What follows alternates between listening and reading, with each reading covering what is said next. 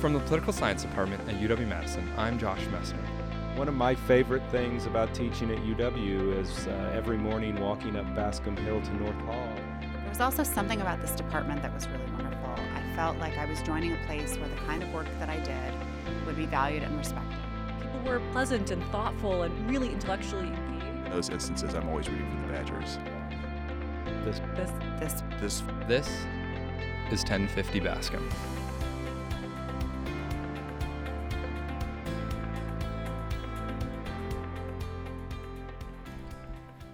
Today on the podcast, we're happy to have Professor John Pevehouse, who, according to those in the know, is one of the most popular PS instructors on campus. Students really like him, and they really like his classes. Professor Pevehouse is also known nationally and internationally for two decades of widely published research. He's won multiple awards for teaching and research throughout his career and has published several books.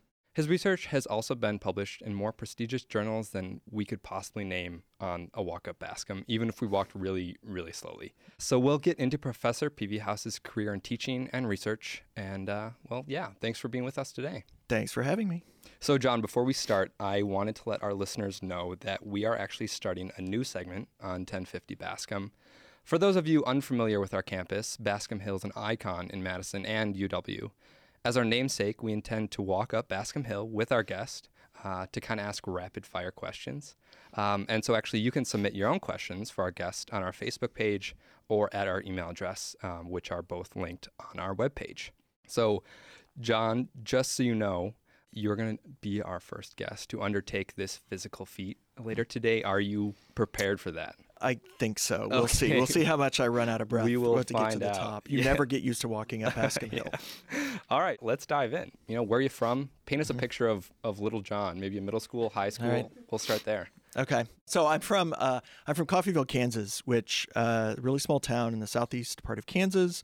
High school, I was always kind of been a little bit of an international dork in that sense. Like as a kid, I would write to. Um, I remember writing to embassies, like in the U.S., for like, tell me something about your country, and then they'd send all this like paraphernalia and like literature and stuff, which I didn't understand. So, but the thing in high school that sort of defined my high school experience in particular, and that actually has something to do with my career choice, was um, debate.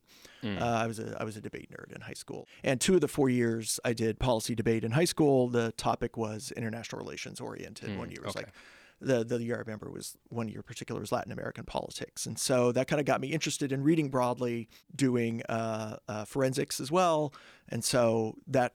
You know, as a high school kid, like reading about foreign policy and Latin America and all these things, it's kind of like, Sure. oh yeah, this is interesting stuff.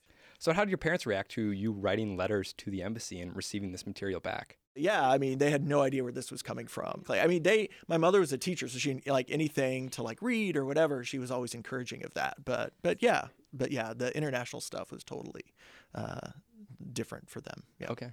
So, I understand you. So, you've been with the department for a while. In fact, you came here shortly after 9 11 had occurred. Exactly. For some of our listeners who aren't old enough to remember that, I'm wondering if you could talk a little bit about how that event changed the way we talk about IR today and how you may undertake teaching it. That was my first fall teaching. Um, that was kind of crazy. You know, it's like imagine. you throw the syllabus out the window like the third week of class. And we, I did. Like, I was teaching a class on American foreign policy. You know, it's like there was class the day after. I didn't have class that day, that morning, but I had class the day after. And I'll never forget this. Like walking in, hmm. like everyone was in class. Like everyone was just like, what's happening?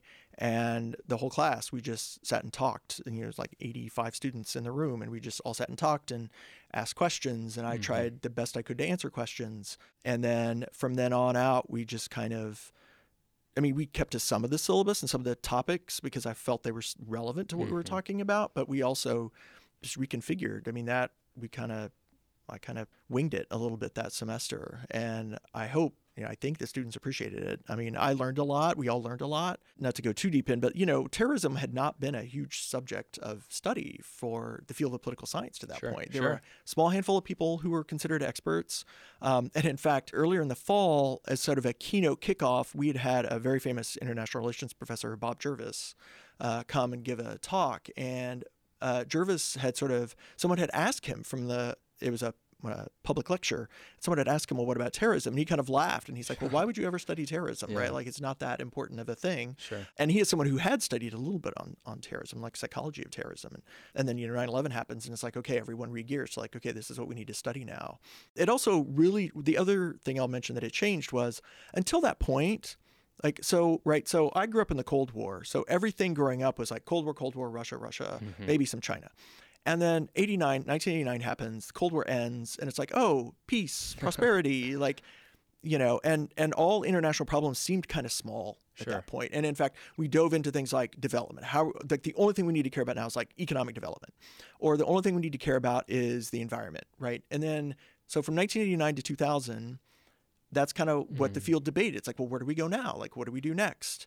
And we never really settled on anything. And if we had settled on anything, it's well, we'll get to move away from security. And did you feel that while you were doing your PhD at Ohio State that Absolutely. you might fumbling for something? Well, what I knew is I'm not going to do anything related to international security, Okay. right? Because it's like, okay, the era, the golden era of studying security is over. Like Mm-hmm. we can stop studying war and conflict now because we'll leave that to the comparativists to study civil war Sure. because that's what was going on. So it's like IR is, you know, kind of moving away from security at that point. And then 9/11 happens, and it's like, oh, okay, back so much in- for that. We're yeah, back. We're back to security. Yeah. Let's jump into your research a little bit. What percentage do you cover IR versus domestic politics? And do they have an influence on each other? Absolutely, and that's kind of so the way I view a lot of my so IR is my core area. I think every almost everything I do, with the exception of some recent stuff, is related to international relations. The part of IR I'm interested in is what happens within states to influence foreign policy Okay. and what IR then looks like. And so to answer that, you need to know a little bit about comparative politics, a little bit about American politics. And so that's kind of where my niche is, I think, in the field is sort of I'm the domestic politics guy um, that, that studies international relations. Interesting. Okay. So you've published several books, including but not limited to While Dangers Gather Congressional Checks on Presidential War Powers, Time Series Analysis for the Social Scientist, Democracy from Above, Regional Organizations, and Democratization. You also have an IR textbook that is in what, the 11th, 12th? Mm-hmm. Now 12th. yeah. edition. Okay, and it's it's used pretty widely at colleges and universities all over the place. Uh, so we'll start there. In your intro to your textbook, who you mm-hmm. co-authored with Joshua Goldstein, mm-hmm. you note the increasing connectedness in the world that IR brings, or that we see in the world. There's a lot of good things that mm-hmm. happens because of this interconnectedness throughout countries and around the world. What are some of those, and what are some drawbacks that you see with this? Look, I mean, what we call interdependence, right? The trade relationships, economic interactions between individuals, between firms, internationally, has both brought amazing opportunity, economic growth, consumer choice, uh, all great things. They've also brought the backlash to globalization, right? Job loss, offshoring.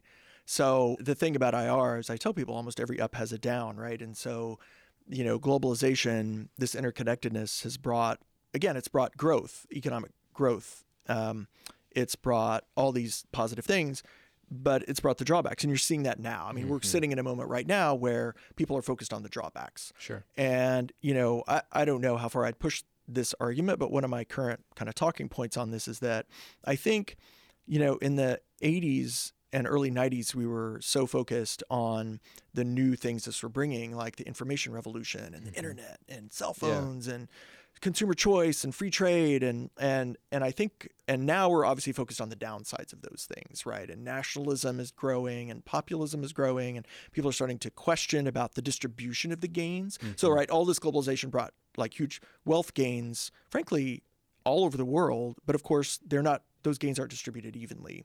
And I think what a lot of people have done, especially that are anti-globalization now, is they've sort of internalized all the good things that came out of this. It's like mm-hmm. we take email for granted, we take consumer choice for granted, we take trade. You know, the fact that you can go into a grocery store these days and buy grapes. Like this is a, Sure. it's a dumb example, but like growing up, I remember as a kid in Kansas, like you could only buy grapes like three months out of the year, right? And I was like, grapes were like a thing. Like, oh my gosh, we get to buy grapes now. You know, and it's like it's dumb. Now you go in the store, it's like anytime you can buy grapes Yep. because of course Yeah. we're importing them from all over mm-hmm. the world, mm-hmm. right? But like that was not a thing when I was a kid growing up, and so but now no one remembers that anymore, and everyone's like, oh yeah, we've always had these types of things, and so now what we focus on instead are sort of the negative aspects, and it's like the environmental aspects of globalization, which can be oftentimes Mhm. bad, um, or the job loss aspects, and like those are real, and like those are real costs to this interconnectedness. And I think what politicians are struggling with now, what we're studying, political scientists are struggling with now, is like, how do we get out of this moment? Like, how do we try to bring balance? Like a lot of these grievances, you know, look, let's let's use proper names. Like a lot of the grievances of like, you know, a Trump voter about job Mhm. loss, or like where I'm from in Coffeyville, Kansas, like unemployment's high and wages have stagnated for the last two decades. And when I was growing up, my town was 18,000 people. It's 9,000 people now. Like Mhm. these are real issues that people are having. And it's like, how, like, I think globalization is partially to blame Sure. for that, but only a certain amount. I think technology, I think there's tons of factors that go into that. So, what my current, and I know you'll probably ask later, like, you know, what am I currently thinking about? And this is one of the big things. It's like some people have chosen to to follow the route of okay, let's shut it down. Like let's Yeah. do nationalism, America first. I think uh, what I'm more interested in is trying to figure out okay, how can we change the distribution of the gains from this interconnectedness and think about how this could work better for people sitting in Madison or Coffeyville, Kansas, or you know, Mhm. rural Oklahoma, wherever. Yeah. All right, so let's move on to actually the first book that Okay. you ever wrote uh, Democracy from Above Regional Organizations and Democratization. Mhm. Can you tell us a little bit about how that came about or why you decided to undertake that?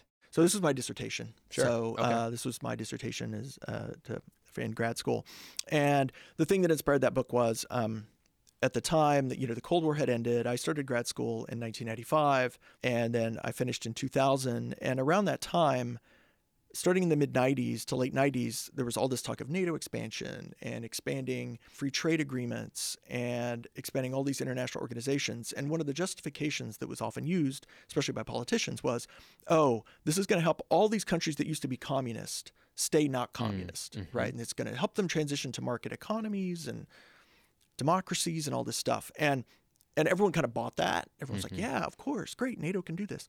And I looked back at IR, and like no one had ever said, like no one had ever written about that, Sure. and been like, in fact, all the writing on international organizations and regional organizations is about how they helped at the international level, right? How you get cooperation internationally, not anything that could change domestically because of these.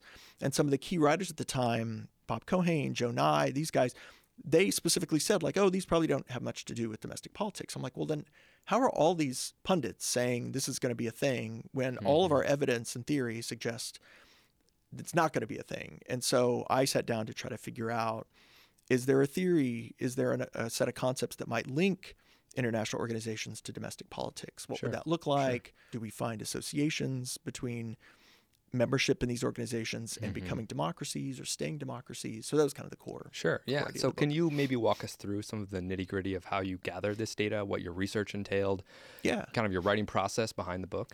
Yeah. So, um, dissertation. Yeah. So, oh boy, yeah, lots of pain and suffering. Uh, um, so I started with the theory stuff. So I just started reading about what have theorists said about international organizations and what they do. And again, like I say, didn't find much on domestic politics. I then went out and read all the comparative politics literature on democratization. It was like, okay, is there anyone out here saying, oh, the key to being a democracy is being a member of some Mm, international mhm. organization? Of course, no. Um, a couple people had hinted towards that because one thing that had happened in the late 70s, early 80s was Spain, Greece, and Portugal had democratized and had Sure. then gotten in the EU. So there's been a few people kind of looked at that and said, well, maybe there was some relationship there. And so I started then reading historically about Mm, Spain, okay. Portugal, Greece, uh, getting in the EU and their transition process, um, and then sort of building a theory. You know, I won't say completely inductively, but sort of going back and forth between theory and data, um, historical cases. Then I started reading about Latin America and those democratic transition, which had happened in the 80s, and then started to put the two parts together, like the concept theory part and then the case part. So about half of the evidence in the book are case case studies, Mhm. and I did not, unfortunately, have the time nor the resources to go do like a bunch of interviews or like archival stuff. So it was all secondary. So like I had, you know, huge stacks of books all over my room that were like about Greece and a huge Yeah. stack about, you know, Paraguay, a huge stack about Turkey, you know, so sort of reading the secondary literature on that. And so I did those kind of case studies Sure. and tried to piece together what happened. Did IOs play a role or not? And then the other part was uh, statistic you know, statistical large, what we call large and quantitative. So there were existing data sets on things like democratization, on other things you'd want to measure, like did the country have a past history with democracy, Okay. those types of things, income levels. There was no updated, widely available data on state memberships in international organizations. And so there was an older data set that had stopped in 1965. and so I spent part of my dissertation years finishing that, updating that data set. Like what states were in what organizations when. Turns out that was kind of a hard thing to to piece together. And then I could run some correlations and say, like, okay, are there correlations between membership in organizations and whether you democratize or not? So let's move on to uh, one more book, and then we'll Yeah. talk about some articles maybe. Cool. Um, so a couple of years after your first book, you wrote "While Dangers Gather: Congressional Checks on Presidential War Powers" um, with William Howell. Can you talk about maybe some of the questions that are brought up in that book? Yes. So that book, you know, also sort of inspired a little bit by the headline. So William, who's now um, the chair at the University of Chicago Department of Political Science, he and I started here both as assistant professors in 2000. Like first job together. And what do assistant professors do all the time together? We go to lunch together and like drink beer together Sure. after work. And so we were sitting around after 9/11. Okay. At, you know, the Bush administration's in power, 2002, threatening the Iraq War and he's a politics he's a, an american politics scholar. And i was like you know it's funny no one's talking about congress stopping this war even though at the time it was like controversial like the public Sure. wasn't sold a big chunk of congress wasn't sold. And it's like everyone's just assuming this is going to happen or that bush can do this but where's the role of congress? And he's like well american scholars don't talk about this. He's hmm. like i assumed this was an ir and i'm like no it's not an ir and so we like you know like sketched literally Please tell me it was on a napkin. uh, it was the the beginning of this was on a napkin on the terrace uh, over beer, talking about well, what would an argument like this look like, and so that's how it started. Um, he then left. Uh, he moved to Harvard the next year, so that slowed us down a bit. But we kept working, and you know the war happened, and we began to question like, okay. Why didn't Congress do more? Mm-hmm. And our answer, the short version of the answer is, well, it's about partisanship. It's it's kind of a sad, cynical answer, but it's like, okay, if there's a Republican president and Republicans control Congress, they're going to give him free reign. Same thing with Democrats. Like, and the few people who had written on this, a lot of them assumed it was about partisanship in the hawk dove sense. Like, oh, well, Republicans always want to go to war, Democrats never want to. Mm-hmm. That's not at all what we found. We actually found that it really was about Democrats who have Democrats in Congress are much more likely, you know, they've got this whole set of policies they could pick when there's a crisis. It's like, what policy do they pick? Mm-hmm. They tend to much, much more frequently pick use of force if they know there aren't a bunch of people in the other party that are going to press them in Right. Congress. Right. And that was true of Republicans and Democrats. so that's kind of the short version is it's partisanship, but not in the hawk dove sense, in just the checks and balances Yeah, sense. you yeah, know? yeah. Your work is deeply rooted in empirical data, Mhm. and you've published research and a book on research methods, in particular on time series analysis. Mhm. What is it like for you as a citizen who studies science of politics Mhm. in this so-called post-truth, post-science era? Mhm. Uh, again, especially in light of the fact that your work and research is based on developing rigorous methods for producing knowledge that is not only reliable but valid. Right.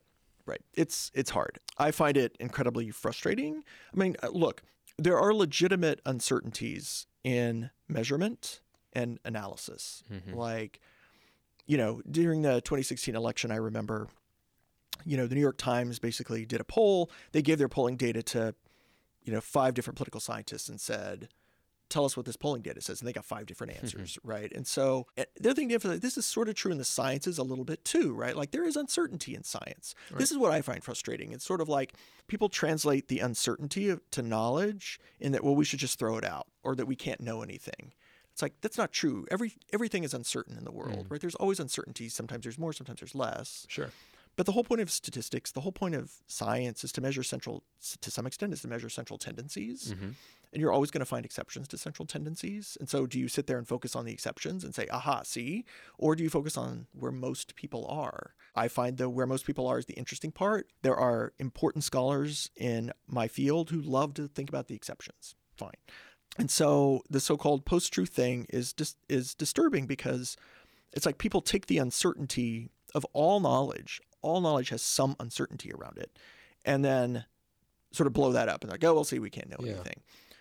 And this is kind of mean, but you know, it's sort of like when people push on this, they're like, oh, well, we don't know, you know, these models are uncertain or whatever. And it's just like, but that's not how you live your life, right? Like when you get a cold, you don't go eat grass because you're uncertain about you know the Right. effect that acetaminophen is going to have on Yep. you, right? Because you know what, acetaminophen has different effects for everyone Yes. right, within some margin. This is why you get drugs approved that then kill people, right? There's uncertainty, Mm-hmm. right? And so, like, you don't take that uncertainty and blow that up and, oh, we just don't know anything. Like, we know a lot of things.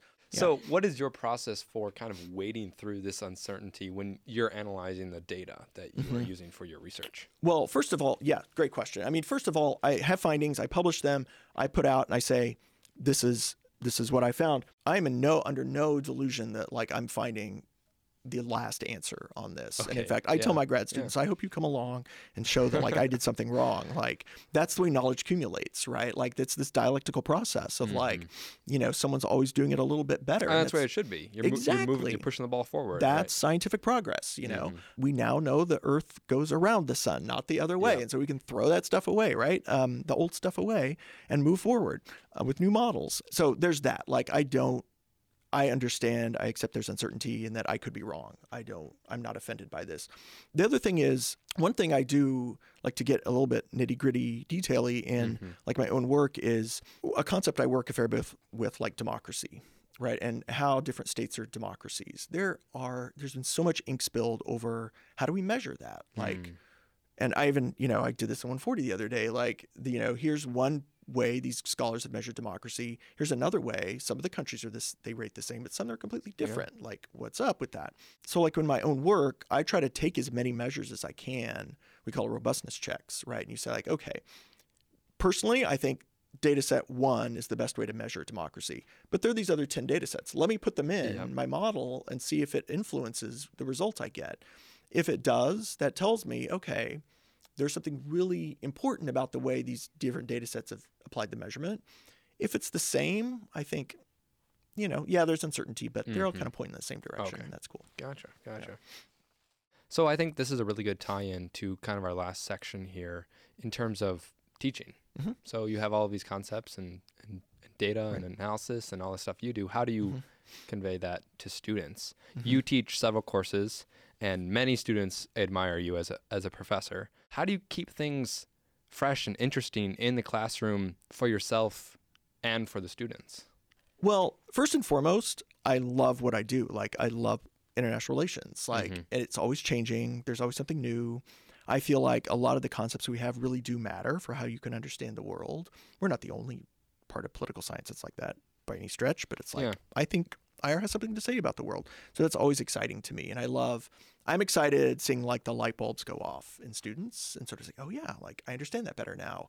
And as I say, I try to say in that first day of class every semester, like I'm not trying to turn students into political scientists. I'm trying to turn them into intelligent consumers. Yeah, critical thinkers. Because most people aren't going to leave here and want to go get a PhD in political Mm-hmm. science, right? I hope. Um, that would be not a good outcome. But I want people to be able to read the headlines in the papers or see what's coming across, you know, the feed and, and understand it and kind of the background and why it's happening. And so that's my goal in terms of in terms of teaching. And so with that motivation, I feel like that keeps me interested in teaching and in the material. Um, and because the headlines are always changing, there's always mm-hmm. new opportunities Definitely. to say, "Oh yeah, look at what happened today," and and here's how this model applies or this concept applies. All right, final question. Okay. Definitely most important question. Okay. People that know you know that you have an affinity for Dr. Pepper. Yes. Can you explain? And if Mr. Pepper did not have his doctorate, would you also be a fan? Only because yeah, that's right. I didn't start drinking until I got mine. No, that's not true. Um, so okay, so here's the true story behind my Diet Dr Pepper obsession. Um, uh, I'm a type one diabetic, so Okay. I've been a I've been a diabetic since I was five years old, and I was diagnosed. I got very ill, and I went to the hospital. And they figured out, oh, he's got diabetes. Um, you gonna have to start taking shots, and you know the doctor's like all this stuff at once. Like you, you're gonna have to take shots every day, and you can't eat sweet things anymore. Blah blah blah. And literally, you know, like this is you know the 1970s medical care, right? And he's like, but you can drink diet soda. And he literally pulls out of his lab coat a Diet Dr. Pepper, a can of Diet Dr. Pepper. He's like, but you can drink this. I'm like, okay. And like my parents to that point had not let me drink much soda, you know, sugar otherwise. And so like, I'm like, okay, like silver lining, right? And so like I pop it open, it's like, oh, this tastes very good actually. And so like, oh my god. so that's kind of how. I, so I've always looked fondly upon Diet Dr Pepper, and it's also why I drink Diet. I can't have the calories, and so um, so yeah, so that's the so that's the story. Um, That is I did not know that. That's a, that's Yeah. pretty cool. so so yeah, so that's the Diet Dr Pepper story. Through the grapevine I've heard that you were in a band. This Is this true? It's true. Oh my Cannot God. deny it. Yes. All right, so tell us about it. All right, so uh, it's Professor Copelovitch, uh, Professor Kydd, and myself.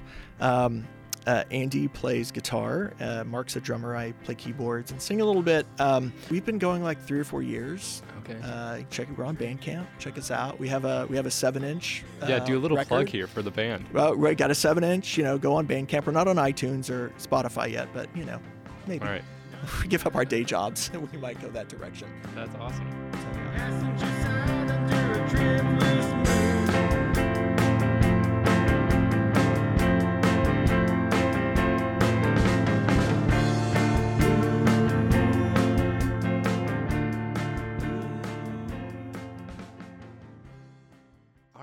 So it is now time to head out to Bascom Hill All right. and hit the rapid And fire get winded. questions. Yeah. And then we will just kind of wrap everything up and uh, and say thanks. All right, John. We are now standing at the base of Bascom Hill. It is nice and freezing cold out here, perfect for a walk up Bascom. Right. Yep. All right, what do you say we uh, we start the speed round? The All right, let's do idea is you have about five seconds to answer each question. Okay. Um, if you answer with one word, uh, that's ideal. Okay. However, a couple of them are uh, more than one word answers, or Okay. could be. Okay. All right, so uh, let's take a walk up Bascom. Okay. All right, first job. Janitor. Favorite planet other than Earth and why? Saturn. The rings. What would you do if you could go there? Oh man, I don't know. Uh, uh, uh, jump very high. Okay. Favorite bingeable TV show? Uh, the Good Place. Favorite vacation destination? Uh, Zihuatanejo, Mexico. How long would you survive a zombie apocalypse? And what's your weapon of choice? Um, uh, machete. Not very long. Describe yourself as a teenager in three words Nerdy, lanky, awkward. dark chocolate or milk chocolate? Milk. One thing you wish you could uninvent. Oh man. Uh, God, that's a good one. Uh, uninvent, uninvent, uninvent. Uh, the designated hitter. You can't be a poli sci professor anymore? What's your dream career?